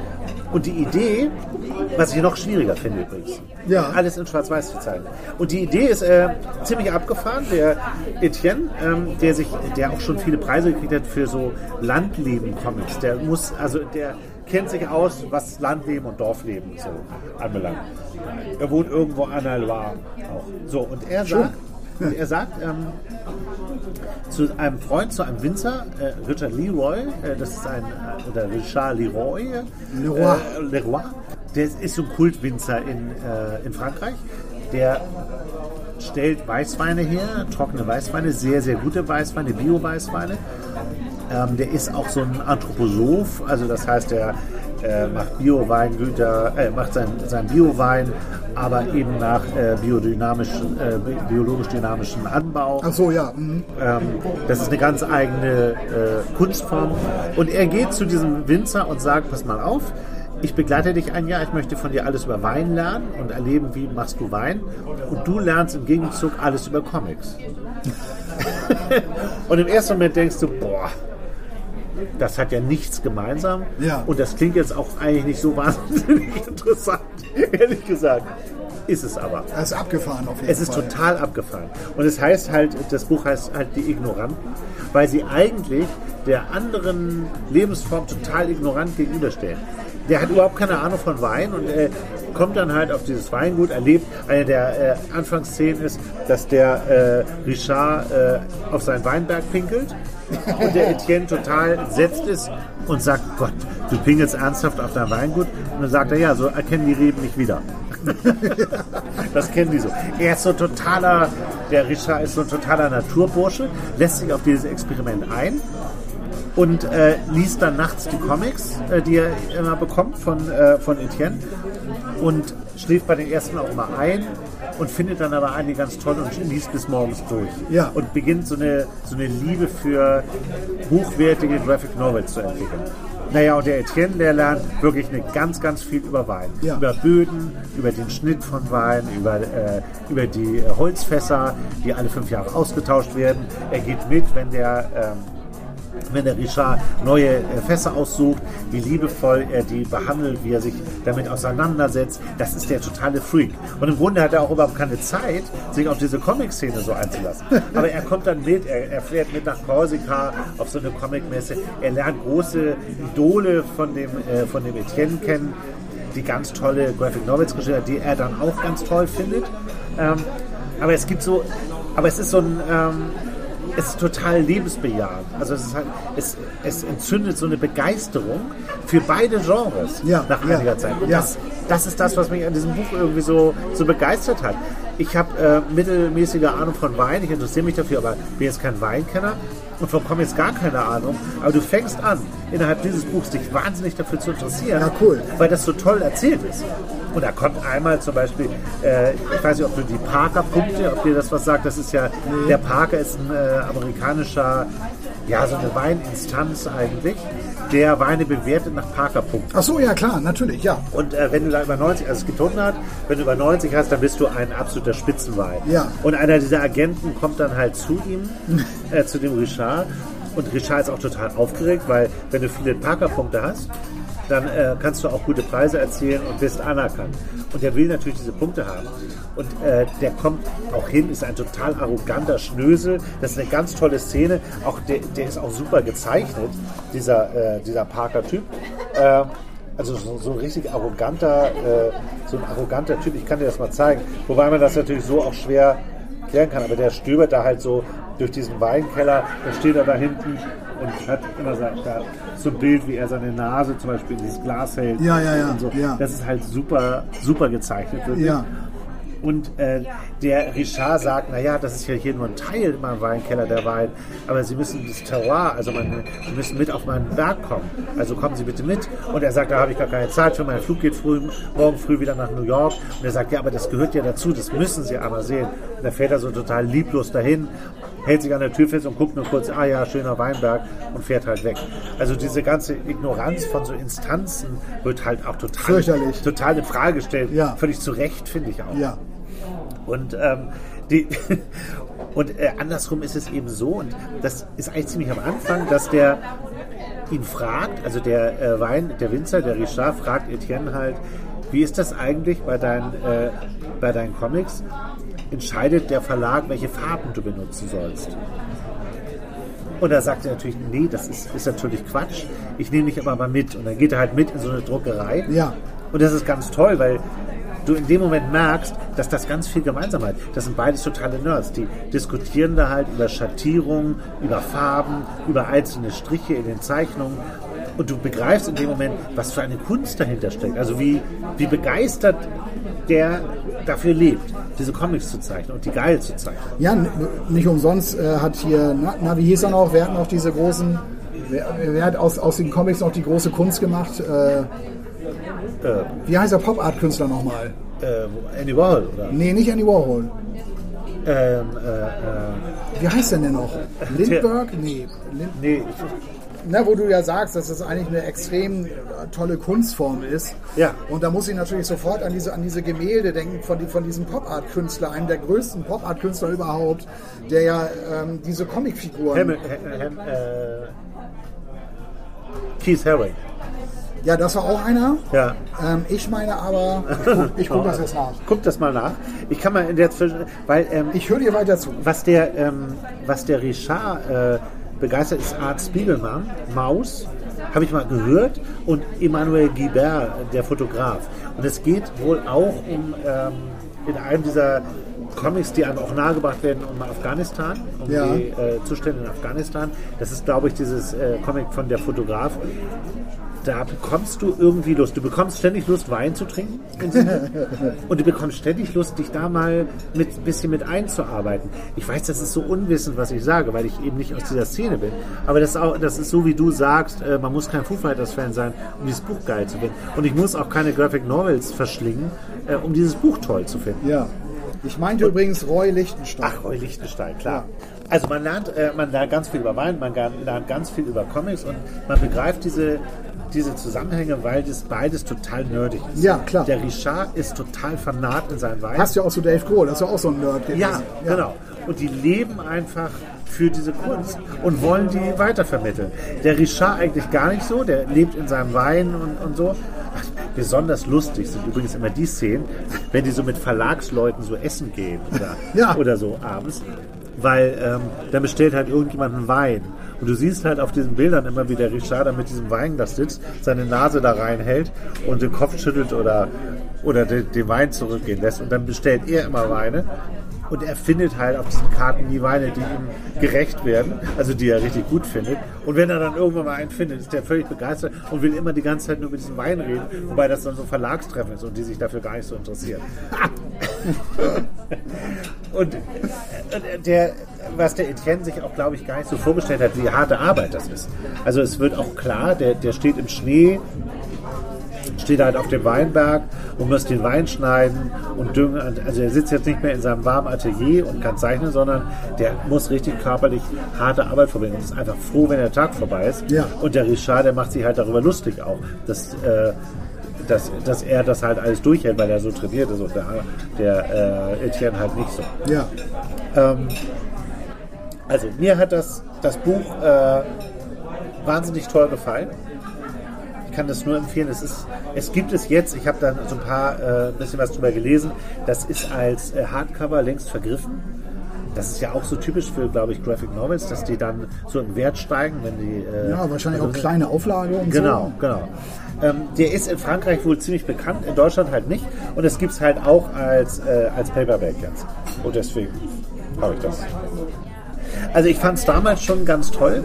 Dann habe ich das wieder in so einem Weinladen gesehen und dann habe ich gedacht, ja, wenn du jetzt äh, so über Wein recherchierst, könnte das interessant sein. Und es ist unglaublich, was ich alles aus diesem Buch an Weinwissen gezogen habe. Ja, wollte ich gerade fragen, was hast du denn über Weine jetzt zum Beispiel jetzt neu wieder kennengelernt? Ich habe vor allem viel über Bioweine gelernt. Ich Ja. zum Beispiel über diese Schwefel, äh, über den Schwefelanteil ganz viel gelernt. Das ist äh, gesetzlich hervorgegeben, wie viel Schwefel du äh, nehmen kannst. Äh, und er schwefelt gar nicht, zum Beispiel. Er überlässt den Wein im Grunde so seinem Schicksal. Und das geht bei ganz vielen Weingütern schief und, und bei, ihm, bei ihm eben nicht. Ähm, und er sagt halt, das Wertvollste ist halt sein Boden. Und er, er steht da halt auch nachts auf und düngt diesen Boden mit irgendwelchen biologischen Sub- Substanzen. Das Bei ist halt dann schon, bei Vollmond, ja. Das ist alles so ein bisschen Voodoo-Zeug. Aber der produziert zu wenig Wein im Grunde. Weil das hat so ein, das ist ein Kult, äh, Kultwinzer. Seine Weine werden in alle Welt verkauft und er produziert einfach zu wenig. Also es muss ja irgendwas dran sein. Ich muss den auch unbedingt, muss den auch unbedingt bestellen, diesen Wein. Also es gibt den ja. Ja. Es gibt das ja alles, was da drin steht. Ja, Es gibt ja. die ganzen Comics.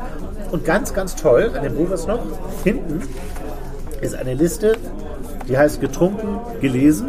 Da sind halt nochmal aufgeführt alle Weine, die im Laufe dieses Buches getrunken werden und alle Comics, die hier äh, benannt worden sind. Ja, Und da könnte man sich durch diese Liste mal, mal durchtreten. Hat er denn jetzt eigentlich überdurchschnittlich viele Parker-Punkte bekommen von dem Das wird gar nicht klar. Da? Das wird gar nicht klar. Aber er, so. hat, er hatte vorher schon über 90, das wird er wieder äh, wahrscheinlich bekommen haben.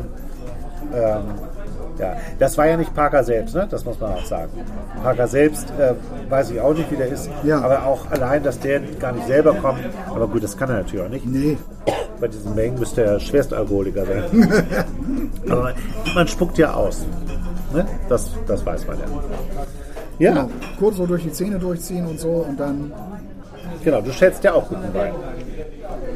Ja, aber ich habe jetzt natürlich jetzt überhaupt nicht diese Geschmackssensitivität. Ne? Also ich schmecke da nirgendwo Brombeere, Vanille oder sonst was raus, sondern so, nur, nur so ganz oberflächlich. Ich kann übrigens auch Supermarktweine gut finden, so für, Klar. für die so 6,90 kosten oder 7,90. Äh, Ja. Ich habe gerade einen tollen Wein da gefunden, total fies. Äh, der, der war so in so einem spanischen Supermarkt in Hamburg-Altona irgendwo. Hatten sie den gehabt? Governor heißt der. Ohne O, ohne E und so. so und Ja. wie so Schreibmaschine aufs Etikett so drauf. Sieht total cool aus. Ja. Und wir so mitgenommen und boah, super Wein. Und haben dann festgestellt, den gibt es auch bei Edeka und sonst wo. Nichts Besonderes. Nichts Besonderes, aber sensationeller Wein. Ja. ja, also ich fand ihn gut. Ja. Ja, also äh, Supermarktweine wird er nicht produzieren. Die wird Nee, man nur natürlich. wahrscheinlich direkt bei ihm bekommen. Ja, Und äh, das wird auch, also was ich auch schön finde, ist dieses ganze Jahr einfach mal so zu sehen, was passiert den ganzen Jahr, das ganze Jahr über auf so einem Weingut. Ja. Also wie, wie werden die beschnitten, wann werden die beschnitten, wie macht man das, wann düngt man, wie düngt man und äh, diesen ganzen Prozess. Und dass dann aus Trauben ein Wein entsteht, der völlig Ja. anders schmeckt als der Wein vom Nachbarweingut. Das finde ich, also Wein ist schon faszinierend, Total. total faszinierend. total, total. Ja. Nö, ich mache das auch hin und wieder mal gerne, so mal einen richtig schönen Wein mal zu kaufen, mich da auch, auch dann auch beraten zu lassen. Letztlich ist es ja in den meisten Weingeschäften so, du musst dich halt drauf verlassen und wenn du dann irgendwo in der Range bist zwischen 18 und 24 Euro die Flasche, Da muss er auch schmecken, bitte. da muss er auch schmecken, gefälligst und ähm, wenn du ihn dann nicht probieren kannst, ja, dann bleibt er ja nur entweder die Story dahinter ähm, und eben halt das Etikett, wie sieht denn das so aus? Ja. Und mir ist aufgefallen, dass die Franzosen bei den Etiketten mega konservativ sind. Ne? Das ist Ja. immer so das Kastell irgendwie, was da zu sehen ist Ja. und so weiter. Und äh, ich finde das ja immer cool, so diese eher so abgefahrene Etiketten. Jungen wilden Winzer. Ja, die, genau, die sprechen mich mehr so an, wo ich denke, ja, Ja. genau. Ja. Wo dann so Fleisch draufsteht oder keine Ahnung. ja. Letztendlich halt- ist es die Traube, die Zusammensetzung. Ja.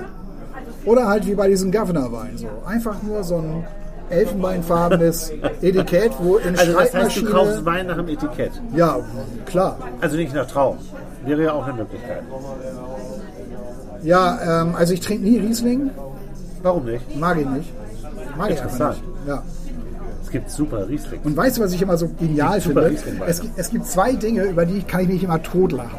Das eine ist, wenn du jetzt so einem Weinkenner sagst oder halt in so einem Restaurant bist und welchen empfehlen sie? Dann empfehlen sie ja einen einen Riesling, einen Riesling, einen Riesling und du sagst so, nee, Riesling mag ich nicht. Ja, das ist auch gar nicht wirklich ein Riesling.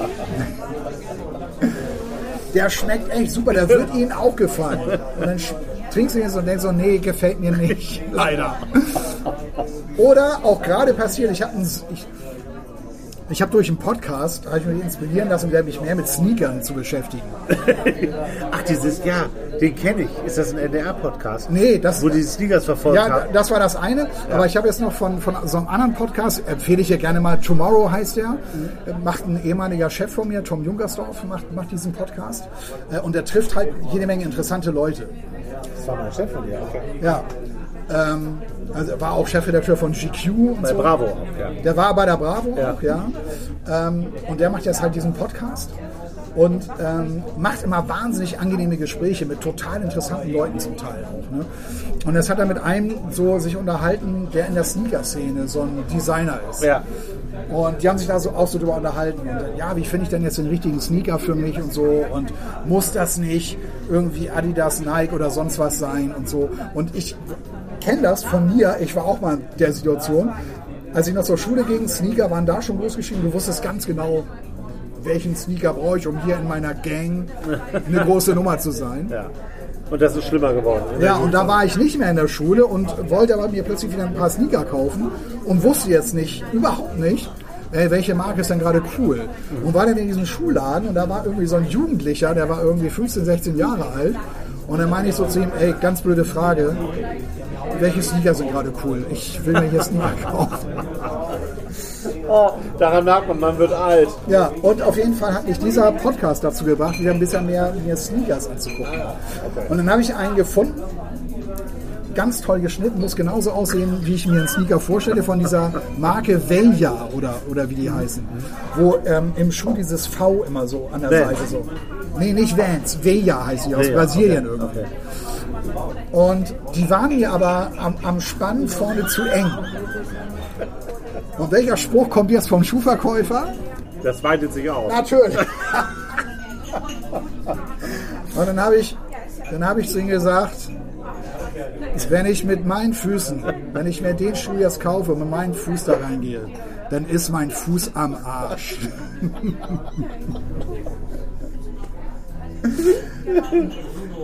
Und diese, dieses Märchen von diesen Schuhverkäufern, dass du dir einen Schuh passgenau schon hinlaufen kannst, ist ja nur der absolute Bullshit, oder? Schön ist auch, wenn Verkäufer dann sagen, das, das ist so, den habe ich auch. Ja. Weil ich den auch so toll finde. Da wäre ich schon vorsichtig. Auch so. Na, das ist nämlich, das ist bei diesem veganen Leder so, das weitet sich dann, war der Spruch. Ich glaube, der Mann hatte echt Ahnung von Sneakern, weil der wirklich tolle, auch ganz, bindet man noch einfach die Schnürsenkel nicht so fest. weil der, der hatte echt Ahnung und der hatte auch wirklich tolle Marken da, Ja. die man gar nicht so kannte. Und der hat auch durchblicken lassen, dass er die Hersteller auch kennt und besucht hat und sich das so angeguckt hat, finde ich super. Ja. Solche Verkäufer finde ich großartig. Finde ich. Ja. Aber der wollte mir ernsthaft weismachen, kannst du einlaufen. Ach, großartig. Das ist so der zweite Spruch nach dem Riesling-Spruch, der mir Jetzt aufgefallen kommen ist. wir von Kurt Cobain, äh, von, von äh, Dave Grohl, von Foo Fighters, über Wein zu Sneakers. Ja, ist aber gar nicht so abwegig. Das soll uns mal jemand nachmachen. Ja. Ja, gut. Das war's, glaube ich, für heute, oder? ja, ich denke, Wollen wir wir noch einen Musiktipp machen zum Schluss? Ach ja, mach, mach du Das mal machen einen. wir Ich, jetzt ich, hier mal neu. ja, okay. Also ich, bei dir habe ich ja, äh, bei dir habe ich ja einen Verdacht. Nee, da kommt's nicht drauf. Ach, da komme ich nicht. drauf. Ich dachte, also ich dachte, also zu der heutigen Ausgabe Ja, kann es nur, äh, kann es einfach nur äh, ein, ein äh, Foo Fighters Album sein. ach so, Also gut, da fange ich an. ja, Ich empfehle eine Band aus England, ein äh, neues Album von einer Band, die heißen The Slow Show. ja, Ähm, ich weiß nicht, ob du die kennst. Ist eine Band, die gibt es seit, würde mal sagen, sechs, sieben Jahren. Die haben schon, äh, ich glaube, es ist jetzt das vierte Album, was sie in diesem Jahr rausgebracht haben. ja, Ich habe die schon zweimal live gesehen. Das ist absolut fantastisch. Es ist äh, Slow Show, sagt schon so ein bisschen, es ist eher langsame Musik, eher Ja. ruhige Musik. Der Sänger hat eine enorm tiefe Stimme. Also wenn man sowas mag wie äh, Tinder Sticks oder Leonard Cohen, wobei das eine andere Musik ist, dann mag man das. Also sehr tiefe, sonore Stimmen. Der Typ sieht nicht so aus, als hätte er so eine Stimme. Der sieht äh, ziemlich normal aus. Ich habe mit irgendeinem Bären gerechnet auf der Bühne. Ist aber ein attraktiver, junger Typ. ja. Äh, Das neue Album heißt Still Life, Hat National nicht auch so eine krasse Stimme? der Matt Berninger. Ja. ja, hat er auch, aber der singt noch tiefer von äh, Show. Ja, viel tiefer. Oha. Ähm, was ich an denen total gut finde, ist, dass sie sich so in Teilen verweigern. Also es gibt so Melodien, die bauen sich auf und dann hörst du im Hintergrund so ein, so ein leichtes Keyboard und du denkst, okay, jetzt kommt das gleich in den Vordergrund und alle tanzen. Das machen die aber nicht. Ja, Das ja. bleibt immer da und du, und du denkst, ah, jetzt muss ich auf andere Sachen achten und dann ist es besonders geil. Ja. Die, der schreibt ganz, die schreiben ganz, ganz tolle Songs. Ich muss sagen, also das neue Album Still Life, ich finde es ganz toll. Ich höre das viel. Ich finde aber die beiden, die drei letzten Alben noch ein Stück besser. Es gibt ein Stück vom ersten Album, das heißt Dresden. Da singen erst so ein Chor und dann wird das so langsam zu so einem, zu so einem Song. Und dann mit dieser negativen Stimme. Also, ist äh, mein Tipp. Könnt ihr mal bei Spotify oder wo auch immer ihr seid anhören. The Slow Show. The Slow Show. The Slow Show. Großartig. Hammer. Klingt gut. Ich würde gern einen Musiktipp von einem meiner ehemaligen Mitbewohner weitergeben. Ja. Der hat mir vor kurzem eine, eine Nachricht geschickt, ich soll mir mal von Koala Too High anhören. Koala. Koala oder Koala geschrieben. Scheint ein junges Mädel Mit zu sein. Q oder? Mit C-H-U-A-L-A. Okay. Chuala? Keine Ahnung, kenne ich nicht. Ich auch nicht. Ich habe reingehört natürlich und muss sagen, sehr gut, sehr feine Gitarbeats, coole Nummer. Aha. Ja, das war meine Reaktion. Also Chuala, Koala. Ähm, ich habe nochmal nachgeguckt, die haben noch ein paar mehr Sachen gemacht. Irgendwie scheint ein feines Projekt zu sein. Okay, das sind unsere Musiktipps für heute. Ist das eher danzig oder eine Gitarre? hast du Ja, es ist, es ist, es ist, ja, dancing nicht unbedingt, aber hat einen, hat einen wirklich sehr angenehmen Beat. Also mir, ist der, mir ist der Beat so, der läuft so schön durch, der ist mir so aufgehört. Und die Stimme natürlich. Ja, ja. Sehr schöne Stimme auch. Okay. Gut. Das war's jetzt aber für heute. Das, das, das soll es gewesen sein. Aber man muss auch Nevermind anempfehlen. Aber es, es gibt ja niemanden, der das nicht überhört hat eigentlich. Natürlich. Ja, Ja. gut. Also, bis bald. Bis Macht es in gut. zwei Wochen. Ja, viel Spaß beim Lesen.